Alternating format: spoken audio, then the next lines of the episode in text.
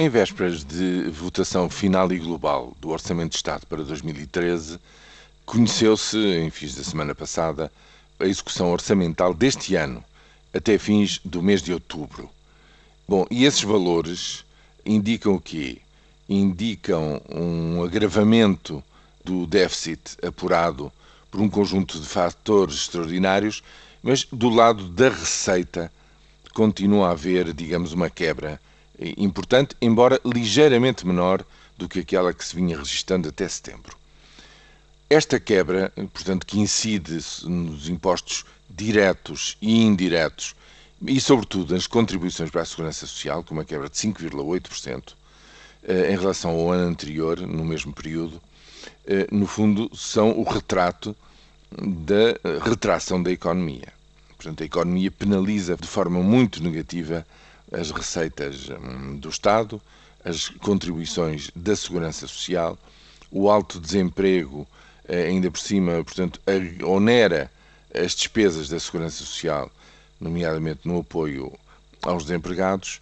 Bom, isto tudo tem reflexos conjugados na conta final das administrações públicas hum, deste ano.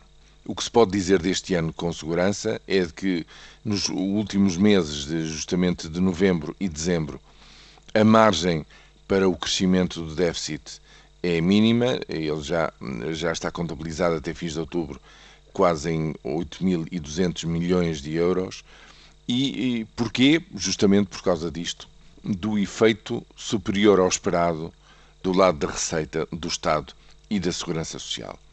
Bom, veremos o que é que acontece em 2013.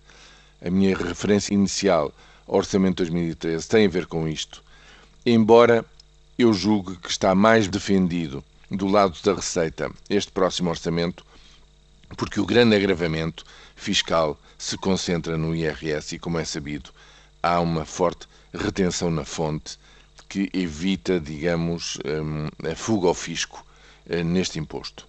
Em qualquer caso, os impactos negativos para as próprias contas do Estado e para o objetivo que era até há bem pouco tempo considerado central e que ter que ser, eh, digamos, cumprido de toda a forma efetivo, eh, são claros e por alguma razão, nestes últimos tempos, deixámos de ouvir falar no objetivo central da redução e do cumprimento à risca dos objetivos do déficit do Estado, porque efetivamente as dificuldades e as tensões orçamentais, como resultado desta política, estão aí bem espelhados nos números da execução orçamental até fins de outubro de 2012.